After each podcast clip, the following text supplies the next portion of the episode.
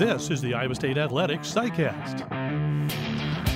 The CyCast is brought to you by Van Wall Equipment. Visit any Van Wall location today to test drive the full lineup of John Deere compact utility tractors, which have the power and versatility to conquer anything this season. I'm John Walters. Today's CyCast is a visit with Tom Kroeschell, who will soon be retiring after 36 years with Iowa State Athletics. Most of those years were served in sports information, where Kroeschell worked with some of the biggest personalities in Iowa State history. And most recently, Tom has been a valued member of the Cyclones.tv staff with his unique ability to share the history of Iowa State athletics. We hope you'll enjoy this visit with Tom Kroeschell. Tom, tell me first of all about coming to Iowa State to begin with because you came from Northwestern, but there was obviously a big connection with your parents. So tell me about how it was that you came back to the state of Iowa to take the job at Iowa State. I had spent my summers in Iowa as a youth, and hence I looked at coming to Iowa State and was accepted here, and Drake as well ended up at Drake. But I had familiarity with the state and the sporting scene, if you will, of the state of Iowa. So when I saw that a job had opened here, I pursued it in no small part because at Northwestern I was making $13,000 a year and you can't live on that. You know, I was mooching off my parents to do it.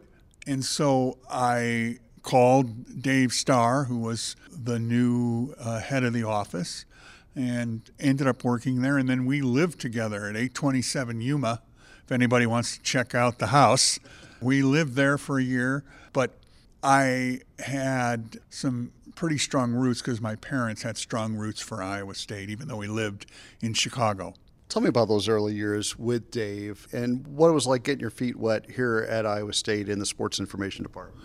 Well, I had, again, some familiarity because I had worked for two years in Drake Sports Information before going to Northwestern. And I kind of enjoyed the way college athletics was covered in Iowa because in Chicago, like at Northwestern, if you aren't going to the Rose Bowl, it's a pro town. And so now you could do an Olympic sport in Iowa and the media is going to cover it. Where if you're doing women's basketball at Northwestern, even today, to really crack into the awareness market, you're going to have to make a big run in the NCAA tournament because it's still a pro town. So I enjoyed the visibility, and I started with wrestling. Here, I knew nothing virtually about wrestling. And so I had a lot to learn and a short time to learn it because the program had just hired Jim Gibbons. He was 27, I think, or 26 when he got the, the head coaching job, and I was about the same age. We both are class of 77 graduates. So I had a lot to learn in a short time because we were good. And of course, would win the NCAA championship in 1987.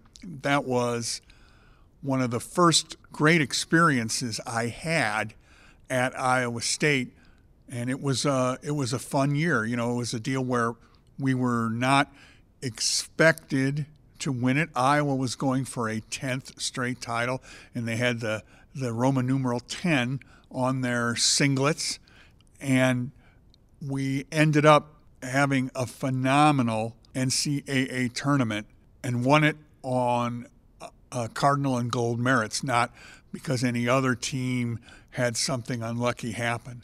And certainly that weekend at College Park, Maryland, is one that I will never forget. What about when you took over the office as the head SID? Tell me about that time and how that came about. Dave Starr, I was Dave's assistant, and Dave was a really bright man. He was making an initiative to bring marketing into the department. You know, when I first came, we didn't have a marketing department. So he saw where that was going, was very interested in it. And so eventually in 93, they kind of changed the flow chart, the hierarchy for the office, the uh, directory by staff, if you will. And it put me into really full time of the office's media relations. We were in a trailer. We started in the Olson building, then we were in a trailer behind the Olson building. It was kind of a fun experience in some ways because it was a double wide and it wasn't badly decorated either. So you could live in there all day. And some of our students, in fact, did so. And we had a satellite dish in there. And this was before they were scrambling everything. So you had a big satellite dish, not DirecTV. You got everything. Late at night, I'd watch Montreal Canadiens in French, stuff, just crazy stuff and that was a that was a lot of fun. And the the students, it was hilarious. I mean, I, I remember coming home from a cross country meet. It was 1.30 in the morning, and I walk in there, and there's like 15 college kids in there. And they've got the microwave going and they're cooking stuff. They got the satellite dish. Uh, they got music going.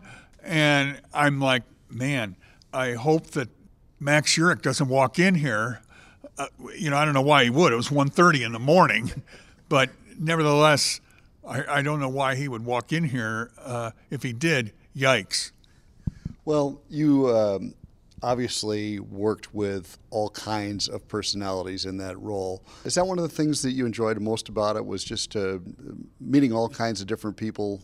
The personalities and the people are why I thrived in my job because I enjoyed the people first. Yes, we all remember the great games, we do, but it is the the people you meet that give you the you know the greatest memories. Whether it was the media, the students who worked in in our office, the student athletes, the coaches, the administrators, the people from outside the athletics department in the Iowa State and Ames community. It was fun just to be a part of that, and it was the impetus for me. I remember telling uh, Mike Green, who was my one of my assistants, and he's the man now in athletics communications here at Iowa State. You know, I remember saying to him, you know, the best part of this job is just working with you guys. And he just stared at me. okay. He just stared at me. Tell me about some of those personalities, particularly the coaches, because the fans can certainly, or maybe a student athlete that fans would remember. Who had the biggest personalities that really stood out to you? In terms of students, football players, for example, you know, I worked a lot with Troy Davis, and Troy, he was fifth in the Heisman voting in 95 and second in 96. So we got both years uh, to go to the Heisman Trophy ceremony in New York City at the Downtown Athletic Club, which no longer is there, but it was a great experience. Troy was a man of few words. That's just who he was. And so when we got to uh, New York, I remember our plane lands. This is 95. And that was the year that Northwestern surprised everybody and ended up going to the Rose Bowl. And they had a running back, Darnell Autry. And he wanted to be an actor.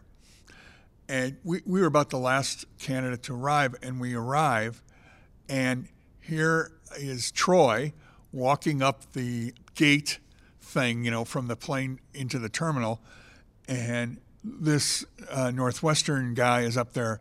There he is, the 2,000 yard man, ladies and gentlemen. And just on and on and on. And it, w- it was very funny. And we had a, it was a great weekend. And at the end of it, Heidi Soliday from Channel 8, KCCI in Des Moines, she came and she came with uh, Jeanette Trompeter and so they wanted after the ceremony to do an interview with Troy. Okay, but they said they had to do it from the top of CBS, which I think was West 52nd or 57th. 57th. Okay, at the top of the building, not in the in the building. I mean on top of the building. Well, this is the first week of December. Okay, it's cold. All right. So we go out, and first, I- I've got all these people because I've got Troy, his parents, Troy's little sister. I've got his pastor, his the pastor's wife, and I've got to get those people there as well because they, of course, want to see it and be a part of it. Well, we come out of the downtown athletic club, and there's no cabs. It's like you got to be kidding me. It'd be like standing at O'Hare waiting for planes to land, and there are no planes. Like what? There's no cabs, and we're waiting and waiting. One comes by. Okay, I do my Chicago best. I get out there, flag this one down. I put in that cab. I put the family. All right. And I look at the cab driver and I gave him the, you know, the, the address 1234 57th. He said something back to me that I could not comprehend and sped off. And my thought was if that car does not make it to CBS, I'll be fired. My career is over. So I have that in the back of my mind. So now it's me and Troy, and we're trying to get a cab. All right. There are none. All of a sudden, here comes a cab with Eddie George, who won the Heisman, uh, and Eddie George's high school coach. And they were going out to dinner, but they saw us standing there. And so they pulled up, and Eddie George says, Troy, come on. So we got in there. Well, we got to Chinatown, and it had a flat tire. So now I'm really getting worried on time here. Okay, we've already sent the family, and I'm like, if I don't make it there in time, this whole thing's going to be bust, and Heidi's going to be upset and everything. We got another cab.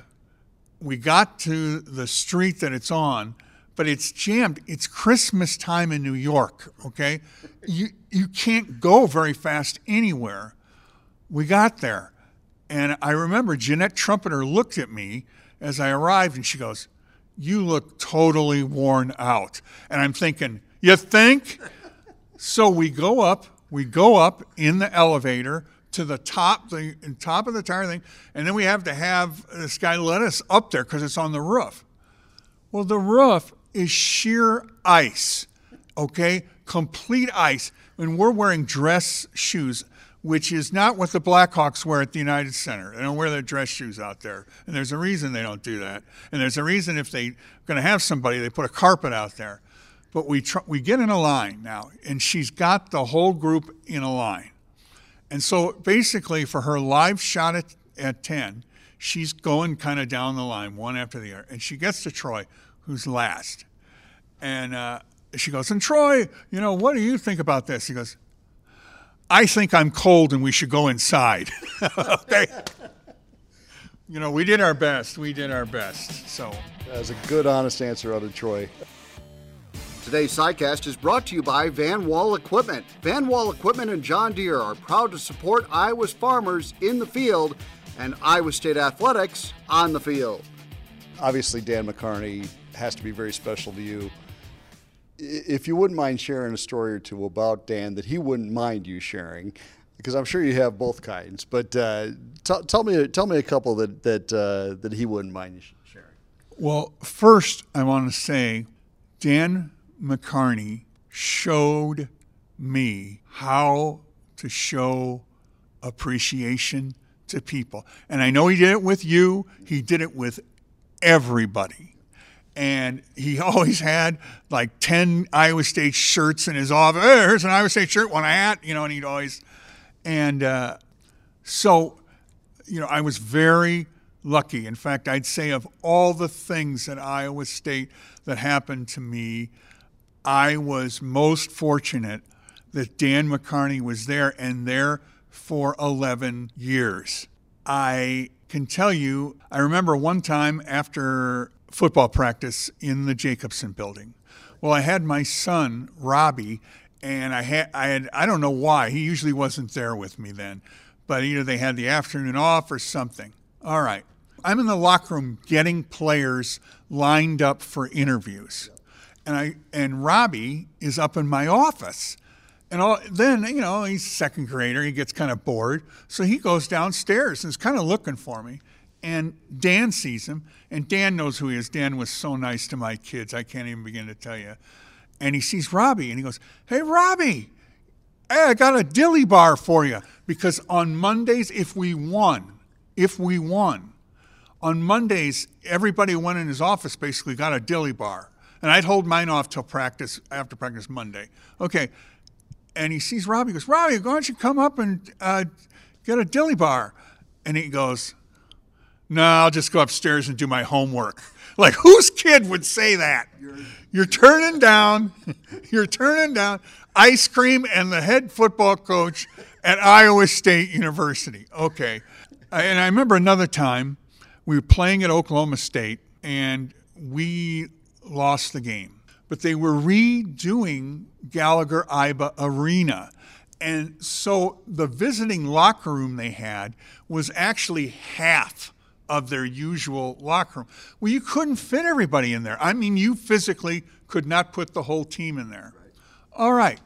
Well, I didn't realize that.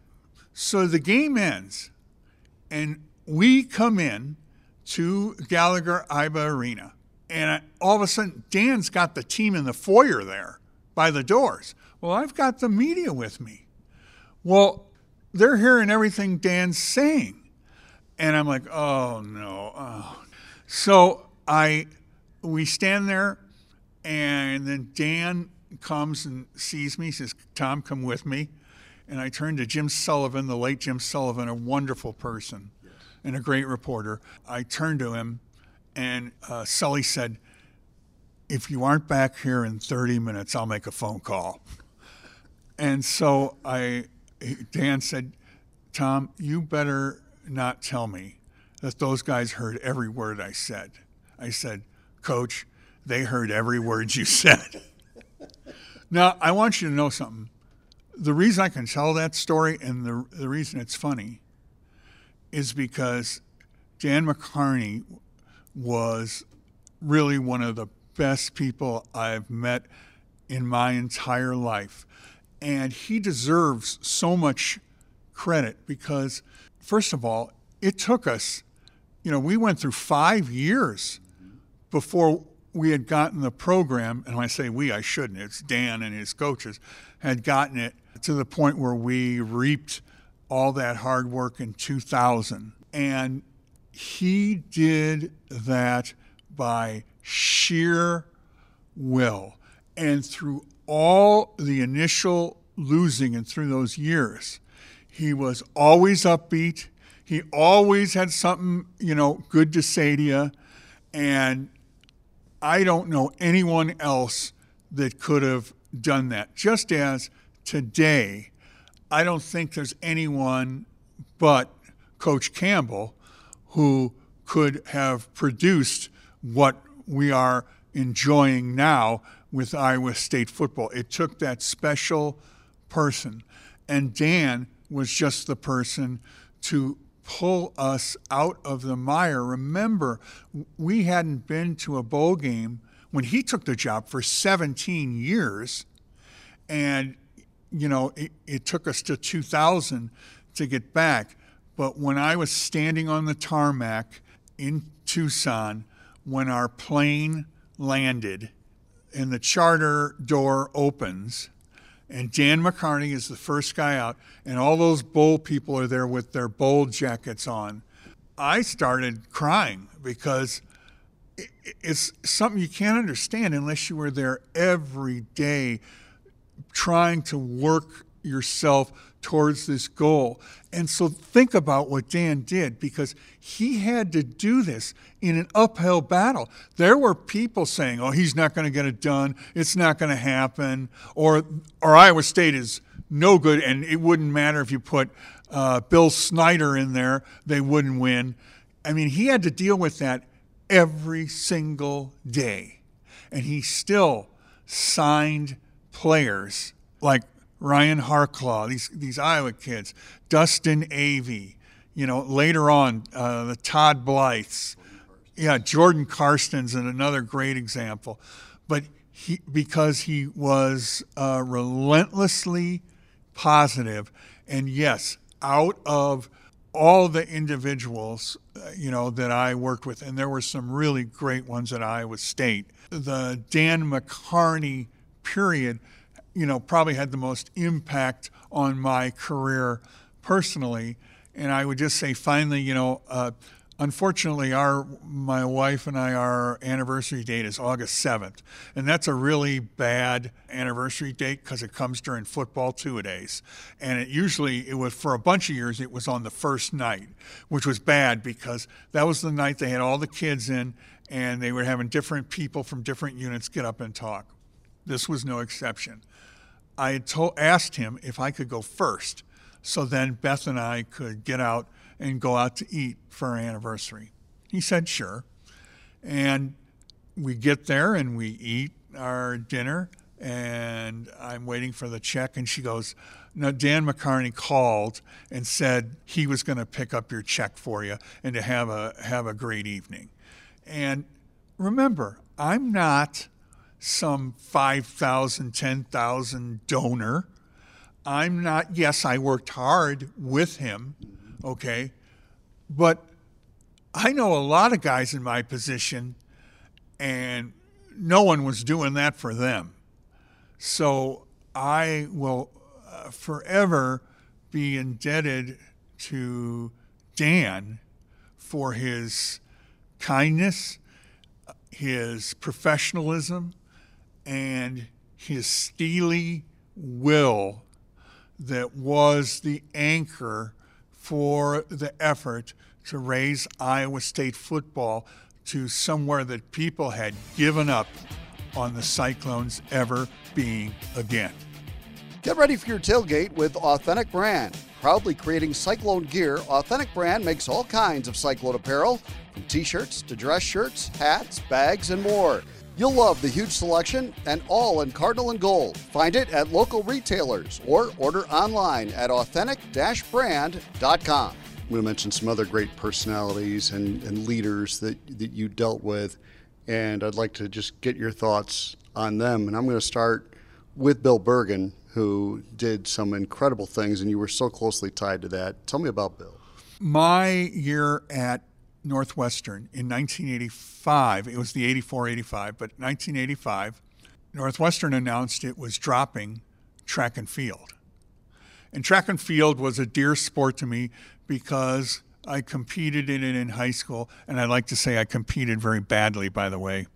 Um, I always told like Lisa Koll and Corey Ihmels because they always ran up at the front in high school and into college. I go, you guys don't know what competition is. The competition is not to be last out of like 190 people. I go, you have no idea. And so in 85, in March, I went with the track team. It was kind of like a seven day vacation for me, really. But I, I, what did I do? I drove the van around. You know, I was kind of their gopher for the teams. Okay. And one night, I, I don't even remember how it happened, but I ended up eating with Bill's staff. Bill wasn't there, but everybody else. So Ron McEachern, Steve Lynn, Kevin Burke, guys that would be at the center of my life, both vocationally and personally throughout my first decade at Iowa State were there. And I'm, I was talking to them. And then uh, I'm like, God, this is a great bunch of people. And it wasn't like, you know, two months later that the word got out that there's an opening at Iowa State.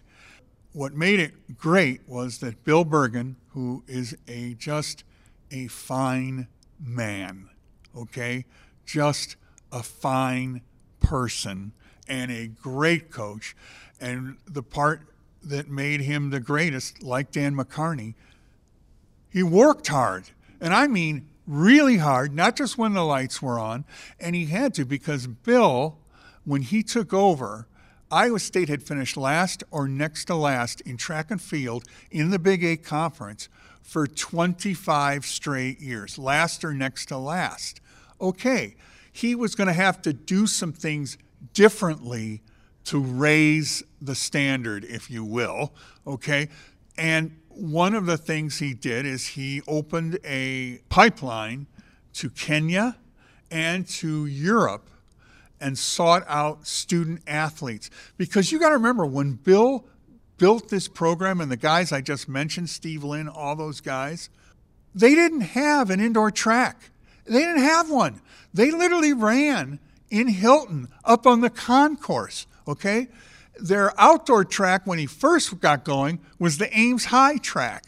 Then they finally got one because Lou McCullough, the athletic director, called Bill into his office one day and said, The university's trying to take back my surplus money that I've got, so I'm going to build a track for you.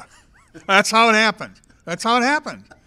And so they built that, that track out there, and in 1981 they won. This is before I was there, but they won uh, the the Big Eight championship.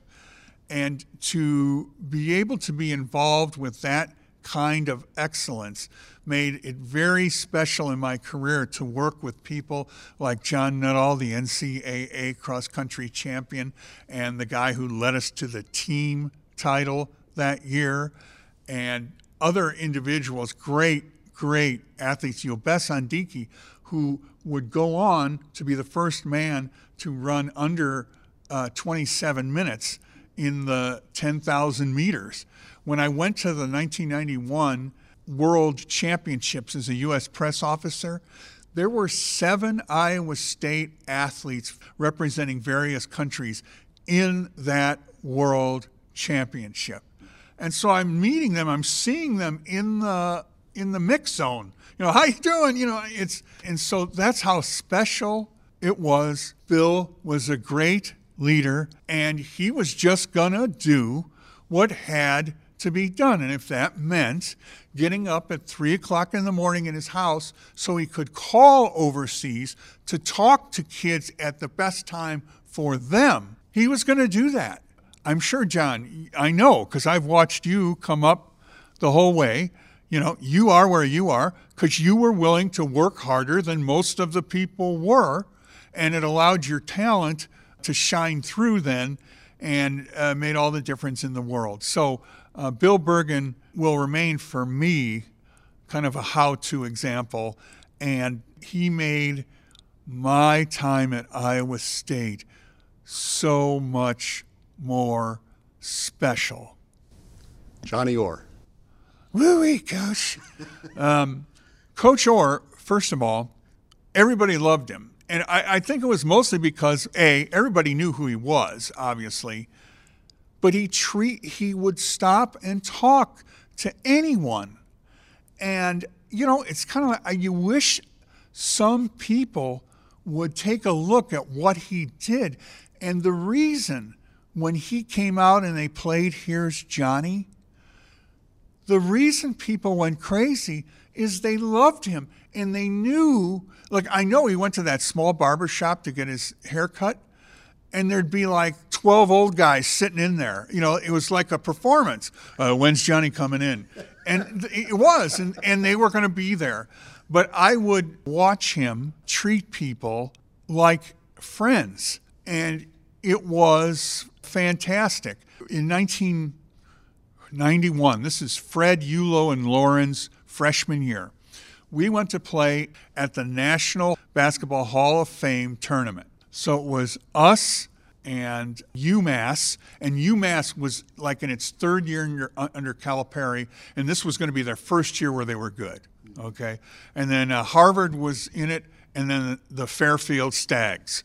Okay, we win our opening night game, and then the next night we're going to play UMass now, and it wasn't a, it, it just wasn't a good game. Uh, we didn't play very well, but the game was supposed to be back to Iowa on satellite on the WOI network that had bloomed and, and, boomed out with Coach Orr's popularity and the increasing level of performance of the team. So, with about 10 minutes to go, you know, I don't know, I'm talking and everything. And I remember Howie Davis was the SID at UMass, and he came over to me and he said, Why does a cyclone have a Boyd as its mascot? And I started to explain it, and he just walked away. So, but okay, he came over to tell me that what had happened was someone the night before, after the first game, they had vandalized the satellite dish. And so, but they didn't check on it all day. And so, like at the last minute, they go to open it up and put it up, and it can't function. So the game was not on. Okay, we played bad. So afterwards, I'm walking across the floor with Johnny and Rami. And I said, Coach, just so you know, the game wasn't on back in Iowa. He goes, Was it? I go, No, they someone had vandalized the satellite dish. Well, that's fantastic. Romie, did you hear that? The game wasn't on back home. Thank God.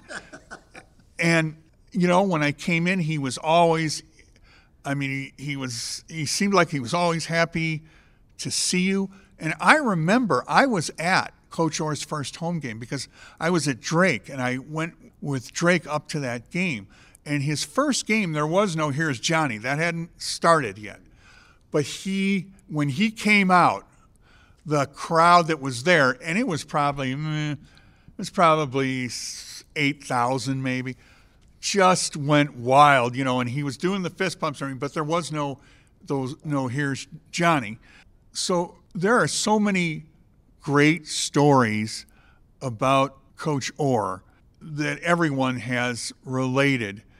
But his kindness, you know, Coach Orr's father was a party organizer for the Democratic Party in Illinois. And Coach Orr had worked for one summer in the mines, which is where a lot of the guys in his town worked. And he looked at that and he said, I got to do something else, you know. But, uh, and, you know, he took Romie out on their first date and a Coke was a dime. And he said that was good because that's all he had. Okay. And it's just his personality just charmed everybody, even the media that were big hawks found it almost impossible not to like Johnny Orr. And it was so memorable to be around him. Pete Taylor. Oh, I can't say anything too good for Pete, and I'm just in a long line. You know, if you said, okay, everybody line up who wants to say something great about Pete Taylor, it would go on forever, okay? Well, I knew Pete, first of all, because he was at Channel 8 and he was a sports director there. And so I dealt with him on a lot of, a lot of things there.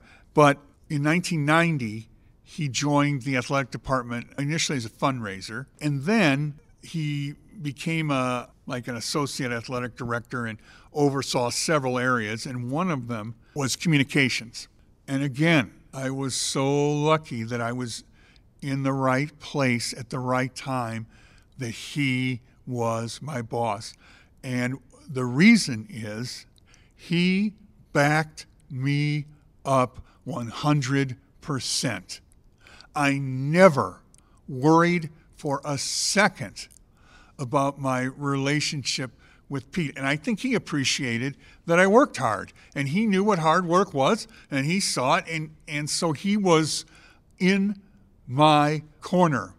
And, you know, I remember 2001, we lost to Hampton in the NCAA tournament. And uh, obviously, not a great moment. Well, we get down to about two minutes to go, and it's not looking good. And I saw that there was a space open next to Pete where he was doing the radio play by play. And I, I went to, to kind of sit there because I like, I got to be with someone who's feeling the pain that I'm, I'm feeling. And that was just because I knew that he was feeling it. And I, I would also say this about Pete. He was the most loved individual in our athletics department because he transcended coaches. Okay, and these people had been with, you know, they had they had been fans under three coaches of this sport, but Pete had been there all along. He could have used that popularity to any end. And I've seen many people who are blessed with that situation who use it ruthlessly for their own self promotion. He didn't do that at all and had his feet on the ground the whole time. And it was just something that inured in you an even deeper respect for just who he was. And I love him, and I know you do too. And it's now been, what, 17, 18 years in March. 18 years since uh, he left us too early. But in my mind, it's he seems like I knew him yesterday. It doesn't seem 18 years at all because he was so warm and would always back me up. If I said something in a meeting and someone was like, wow, Pete would then say it, and that was the end. That was the end. No one, if Pete said it, no one challenged it. And I'll t- uh, to give you one example, the couple days after the September 11th tragedies in New York, we were still trying to figure out, like on uh, Thursday early morning, if we were going to play the Iowa Iowa State game. Conflicting information from conflicting people. And we were having a meeting and we're going through all the security things that were going to be required. And finally, it was Pete, Pete spoke up and he goes, Look, we can't do this right now. It's a pipe dream. And anybody who wants to tell us that we have to play this isn't the one that's going to have to do everything we have to do to make this safe. And that was the end. That was the end. You know, it's basically the end of the meeting. And uh, um, because he was so respected, in addition to being obviously a, a, great talent, and um, uh, but yeah, those guys I carry with me every day. On football Saturdays, our John Deere Run of the Game is brought to you by Van Wall Equipment. Nothing runs like a deer, especially when it's supported by Van Wall Equipment, the Cyclones John Deere dealer of choice. We're also side by side with Cael Sanderson on the most historic run in the history of wrestling and in athletics. Period. Really, uh, what what he did was uh, un- unparalleled almost. And so, tell me about that ride with Cael because you probably knew him as well or better than anybody. Well, first of all, I was very lucky that the Sandersons, and that's the father, Steve, and Cody, the oldest, and Cole, who was next, and then Cael, were such good people who had been raised to respect others, period. Okay, thank goodness, because you could be with somebody that is, you know, so totally full of themselves that they're a, a jackass caricature of somebody's uh, worst nightmare. And he was the opposite of that. He kind of demurred from the spotlight and wasn't going to run into it, you know, when he won, except for the final match of his career you never saw him get up and, you know, point his finger at people or anything like that. And why should he have to? Because the most amazing thing, and I forget about it, and sometimes I have to go back and watch the old video, okay? Never during his career, never was it even in doubt. It's not just a win streak. It's there was never a match. Oh my God, this could be the one that ends it.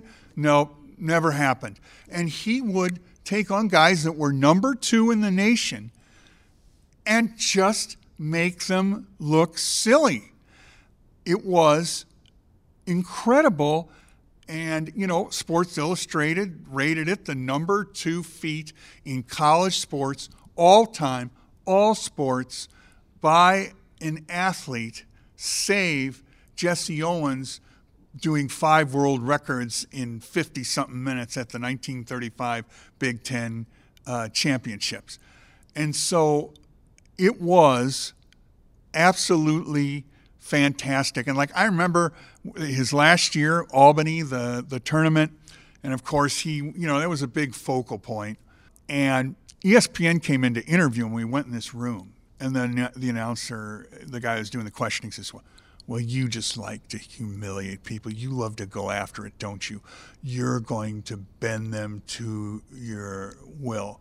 And Cael said, uh, No, you must be talking to the Hawks too much. He goes, he goes, That's just not how I do it. And uh, he kind of screwed the guy up like he he had his whole thing planned and kind of had to change it. But he, Cael was a gentleman Okay? At the end of the day, he was a gentleman. And that's why I was just lucky again that I was with this high profile student athlete who was a real student, by the way, who didn't look in the mirror and tell himself how great he was. I'm just, I was very lucky. You helped a lot of young people get into the business, but you always did it by making them understand that it was going to be a lot of hard work. You never sugarcoated it for them. You never made them think, oh, okay, this will just be a lot of fun. You made them understand it's going to be fun, but you are going to have to work hard. Really, one of the most satisfying things of my career is the students that worked in our office at Iowa State in athletics communications. First of all, those kids keep you young with their antics, and you you keep up kind of with the styles, sort of. And those students going on to do some of the things they did, I'm glad that we were there and able to give them a chance. I do not take one shred of credit for what they have done, but I am thankful that I got to meet them. I got to mix with them because they were so funny and enjoyable. And there were some tough times, but we needed them because we had a small office relative to our Big 8 and Big 12 peers. And so those students got to do things that at a lot of departments they would have just been handing out stats. And so, you know, we asked a lot. You know, I told them when they came in, this is not a job where you're going to be uh, running around the basketball court while the Hilton crowd goes crazy. Okay? It's not like that. And you have to be able to tell yourself that you're willing to make these sacrifices. But it was really one of the greatest, oh, just so immensely satisfying. I remember once we were going, I was going to the Big 12 track meet in Lincoln with uh, Brad G, who is now the PR guy for the Kansas City Chiefs, and and Kevin Hunt, one of one of my great, great, great, great students. We're going to Lincoln, and we stopped in Council Bluffs at the casino. And no, we didn't stop to make any bets. His grandma had left had won some money and left the check for him to pick up. Don't we all wish our grandmas could do that? But so we come we have to go we have to be admitted into the casino and they're taking out their wallets with their id and so i'm taking my wallet out because i'm not thinking and uh, she goes yes yes. I think you're all right hon. And i realized yeah yeah I, I suppose i don't look like i'm under 21 anymore. And so it was just great times. And then i was really so fortunate to work with people uh, as an assistant with people like Donna Turner and Denise Sioman, and then to be able to bring into the Iowa State family people like uh, Aaron Rosacker, who is still now in university relations, with Mike Green, who is the replaced me uh, in communications, and he's still there because he works hard and has earned the respect of his coaches because they know he works hard. Matt Schultz is there still there. Uh, Zach Gorley was uh, a, a student when I was there, and we have other individuals around the university. And it's very satisfying to me because they have taken what they learned and now, by now, actually, uh, they're well beyond what anything we, we could have taught them. But we had the greatest student Christmas parties that you could ever have. And that, we were a family. And that's what made going over to Cyclones.tv from where I was really hard because these people really were like family to me, but I wouldn't have traded any of it for the opportunities I had to, to work with people like uh, Aaron Smith and all the rest, Kyle Pelicky. We, it was just, it was great.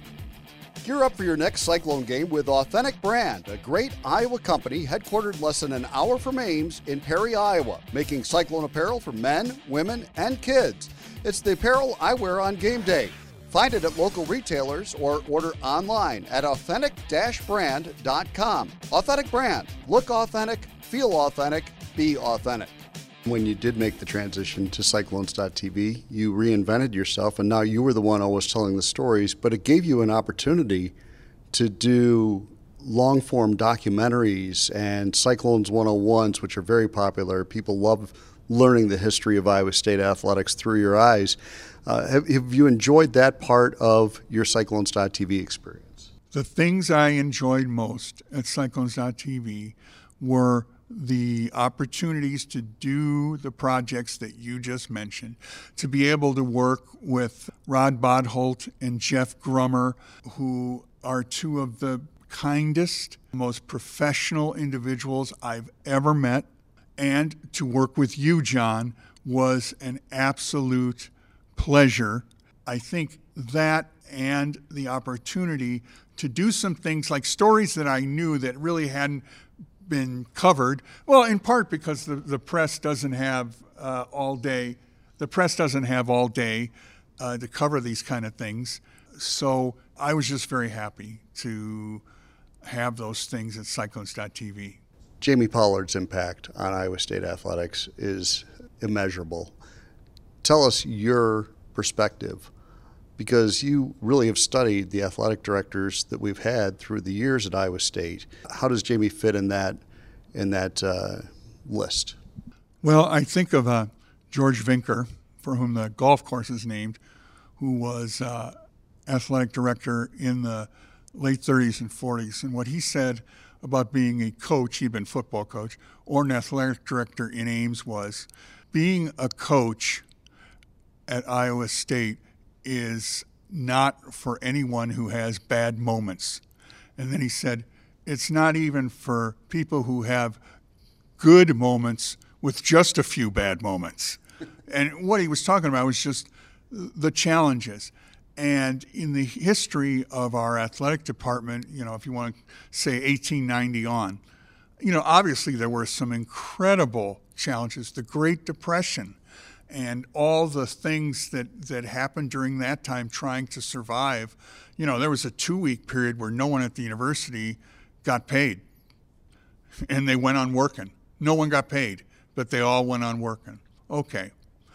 Jamie Pollard, what I think puts Jamie Pollard on a different level is not the great facilities that have been uh, and certainly they are great, but that have been built during his time.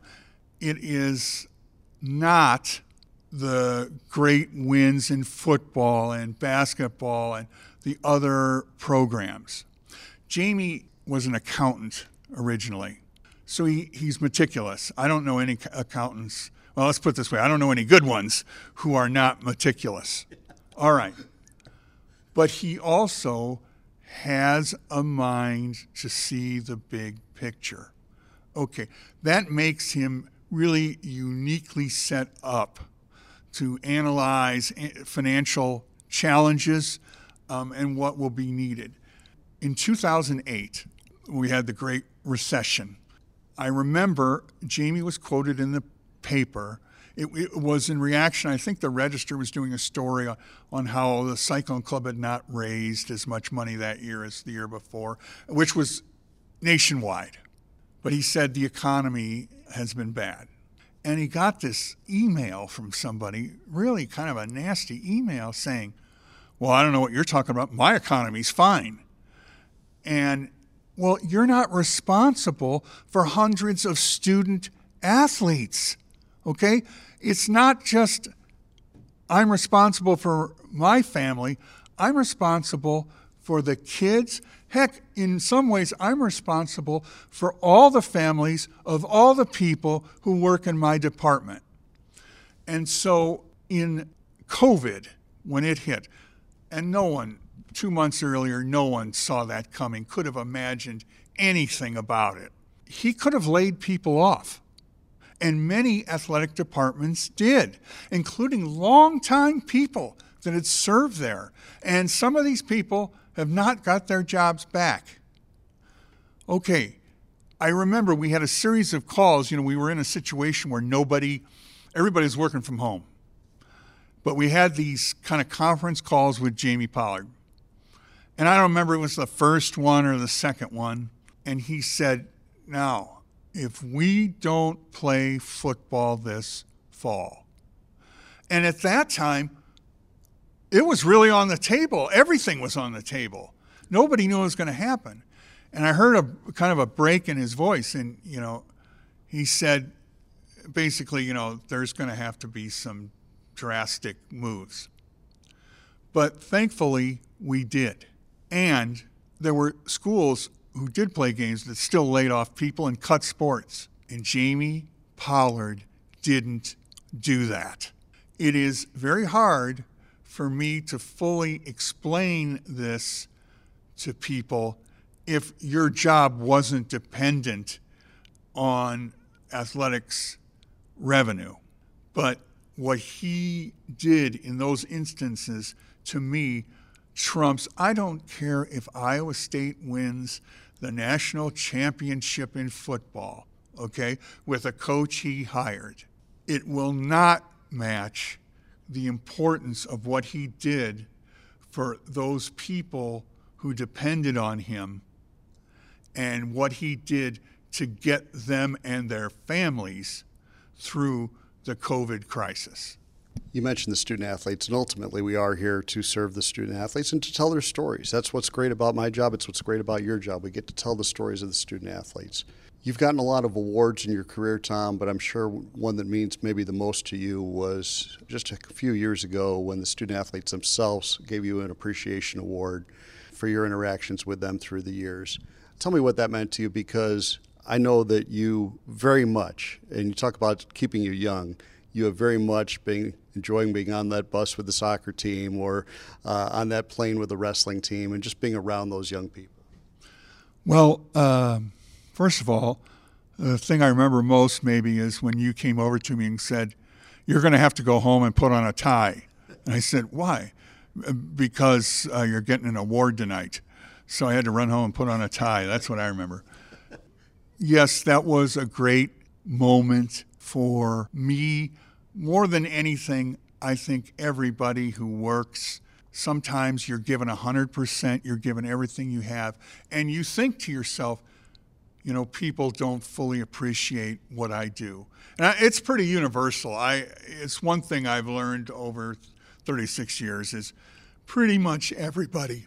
The reason, for example, you know, Coach Orr so loved, or Dan McCarney, was because he took time to thank people, and almost everybody feels sometimes like there is nobody here who can identify with everything I've done for this place.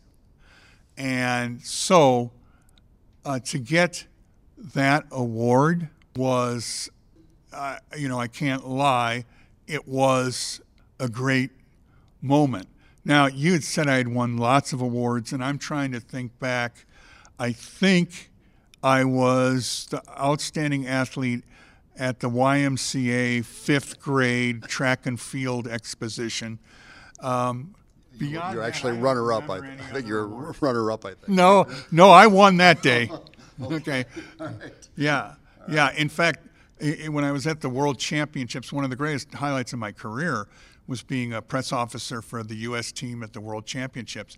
And the guy who had won the gold medal in the hurdles, Greg Foster, was from Proviso East High School in Chicago. And I had actually run against him. And so uh, I came up to him at breakfast and I go, I introduced myself and I said, so, uh, you know I ran against you? And he goes, You did? And I go, You don't remember? And he, he goes, No. Well, that's probably because you couldn't screw your head back 180 degrees and see me in last place when you got first. And we had some laughs. We just had some laughs. But um, yeah, I've been fortunate and I know it. It's not ending exactly the way I thought it would, but if you had told me at the start of this career that all these things were going to happen, I wouldn't have uh, believed it. And so I am just thankful to the people and the coaches of the programs who took me in and I got to enjoy. You know, when you ride on the bus with a team, every team is, you know, the wrestling team is like no other, okay?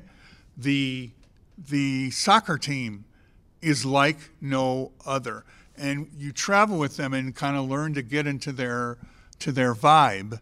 And it's wonderful because you're listening to the music. Uh, well, I don't know if we're listening, you don't have a choice. But, I, you know, I realized, I remember when the soccer players did this video for me when I was in the hospital. And, and Carly Langhurst said, You know, it's great just to have a team grandpa. And I go, Grandpa? I almost shot up out of my bed. but that's the point. It's just, it's just uh, uh, fun, and you know, to to have been able to work with uh, people like Max Urick, just a fine man and a determined indiv- individual whose career speaks for itself. He's in the Hall of Fame. Elaine Hieber, we talked about Dan McCarney and his uphill battle. Elaine Hieber being an advocate for women's athletics at a time there wasn't Bill Fennelly out there and 10,000 people at the game, and I can't wait for it.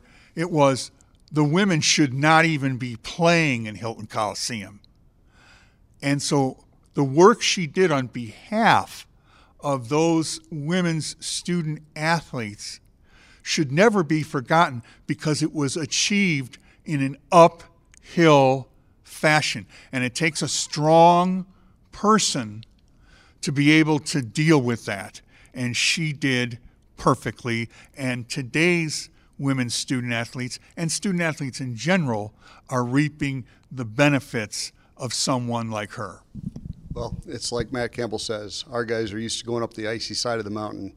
You've uh, you've scaled that icy side of the mountain with Elaine and with Max and with Jamie and with all of us. And man, it's been an absolute blast. And uh, just can't thank you enough, Tom, for all you've taught me, which is uh, I can't even begin to describe it. But there's so many of us that feel that way at Iowa State, and we're so blessed to have had had you in our lives and to continue to have you in our lives.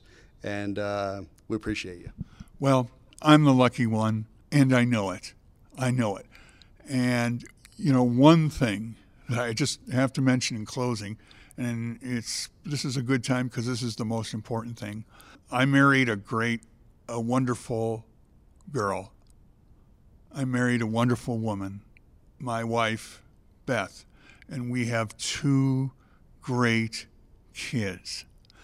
And everyone who's in athletics, there are challenges with trying to balance your time with the demands of college athletics. But, you know, every day I'm proud of uh, my wife and watching my children achieve things is what sustains me uh, on a on a daily basis. And uh, in the end, while I am going to have to adjust to this, it's going to be an adjustment. But the rock is, I still have Beth, Liza, and Robbie, and I think that, in the end, is what made me most lucky of all. Today's CyCast was brought to you by Van Wall Equipment. Stop by one of their locations and learn why Van Wall Equipment and John Deere are Iowa's clear first choice. Thanks for listening.